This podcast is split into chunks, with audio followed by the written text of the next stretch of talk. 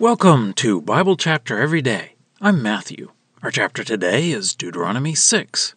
Let's ask God to bless our time today. Heavenly Father, we pray that we would truly know and love you and pass that on to the next generation. We pray that we would understand and that we would help others to understand. We pray this through Jesus. Amen. Deuteronomy 6.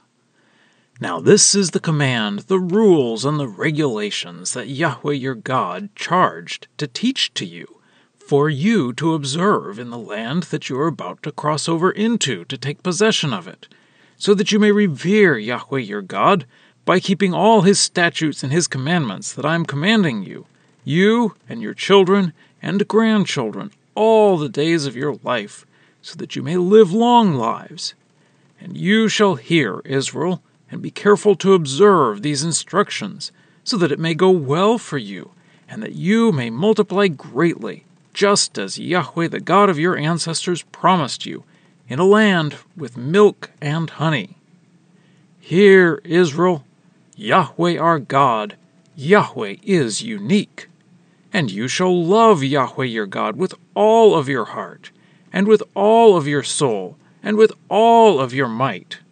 And these words that I am commanding you today shall be on your heart, and you shall recite them to your children, and you shall talk about them at the time of your living in your house, and at the time of your going on the road, and at the time of your lying down, and at the time of your rising up.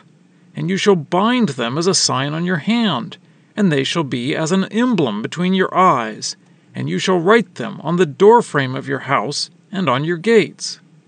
And then it will happen that when Yahweh your God will bring you to the land that he swore to your ancestors, to Abraham, to Isaac, and to Jacob, to give to you large and fine cities that you did not build, and houses full of all sorts of good things that you did not fill, and hewn cisterns that you did not hew, vineyards and olive groves that you did not plant, and you have eaten your fill, then take care for yourself, so that you do not forget Yahweh, who brought you out from the land of Egypt, from the house of slavery. You shall fear Yahweh your God, and you shall serve him, and by his name you shall swear. You shall not go after other gods from the gods of the peoples who are all around you, for Yahweh your God is a jealous God in your midst, so that the anger of Yahweh your God would be kindled, and he would destroy you from the face of the earth. You shall not put Yahweh your God to the test as you tested him at Massah. You shall diligently keep the commandments of Yahweh your God, and his legal provisions, and his rules that he has commanded you. And you shall do what is right and good in the eyes of Yahweh, so that it shall go well for you, and so that you may go and you may take possession of the good land that Yahweh swore for your ancestors, by driving out all of your enemies before you, just as Yahweh has promised when your child asks you in the future, saying, What is the meaning of the legal provisions and the rules and the regulations that Yahweh our God commanded for you? Then you shall say to your child, We were slaves of Pharaoh in Egypt, and Yahweh brought us out from Egypt with a strong hand. And Yahweh gave great and awesome signs and wonders in Egypt against Pharaoh and against his entire household in our presence. But he brought us out from there in order to bring us here to give us the land that he swore to our ancestors. And so Yahweh commanded us to observe all of these rules and to revere Yahweh our God for our benefit all the days that we live, as it is today. And it shall be righteousness for us if we diligently observe and do all of the commandment before Yahweh our God, as he has commanded us. Well, that's the reading. Let's dig in. In chapter 5, we got into this second speech of Moses with the Ten Commandments. Moses is focusing on the commandment here about having no other gods before Yahweh, and this should cause them to keep all of the laws.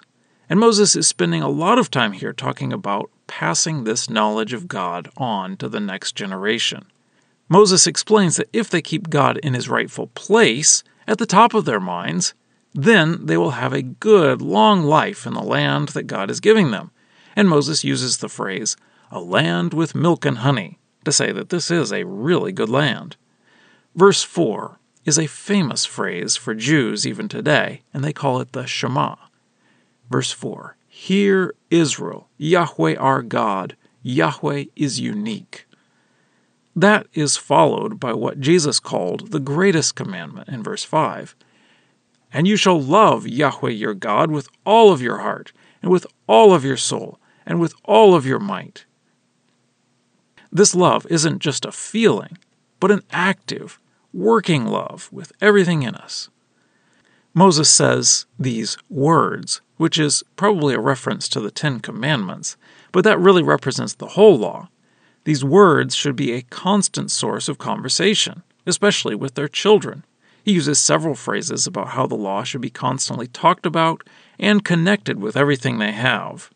These phrases have been taken literally by Jews down through the years so that they actually have scriptures in small pouches tied to their bodies and attached to their door frames.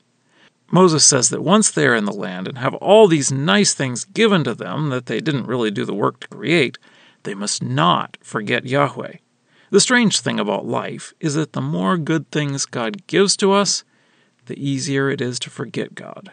It seems that we easily remember God when He takes away some of the blessings.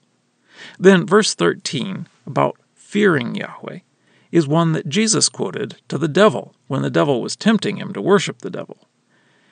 Moses explains that God will be angry if they worship other gods because God is jealous. Then, verse 16 was also quoted by Jesus when the devil tempted him to jump off the temple so the angels would catch him. Verse 16 You shall not put Yahweh your God to the test, as you tested him at Massah. Moses doesn't go into the details of that story here, but that was one of the times when the people complained because they didn't have water. And God provided water for them from a rock. Then Moses gives them a way to talk to their children about why they keep the laws. He suggests they start with the Exodus story, when they were in Egypt, to show why they should keep the law of God. He says it will be righteousness if they keep all of the commands. And now for a deeper dive. There's a really big focus here on teaching the fear of Yahweh to the next generation. They say that you don't really know a subject until you can teach it to someone else. And children are in need of being taught. And it isn't just a single lesson and then they have it, it takes constant repetition. So Moses uses several phrases to talk about everyday life and how they need to be bringing in God's law to every situation. And the truth is, even if we aren't teaching children, we need that. We need to be thinking about God all the time. And Moses suggests that they explain things with the story of the Exodus from Egypt. Because children, and all of us, learn better from stories. Leaving Egypt was the great story of the Israelites. Story, especially story that explains who you are, is incredibly powerful. Everyone has a story in their mind of who they are, how they got to where they are.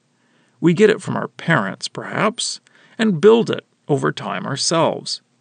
So Moses is saying to be intentional about the story that they are building in their children, about who they are and where they came from. Now, for us, God has given us a great story about who we are in Jesus. Outside of Jesus, we were nothing. But God sent Jesus to save us because He loves us. That is a tremendous story of who we are, putting God at the top. May we make that our story and pass it on to the next generation. Scripture quotations are from the Lexham English Bible. Copyright 2012, Logos Bible Software. Lexham is a registered trademark of Logos Bible Software.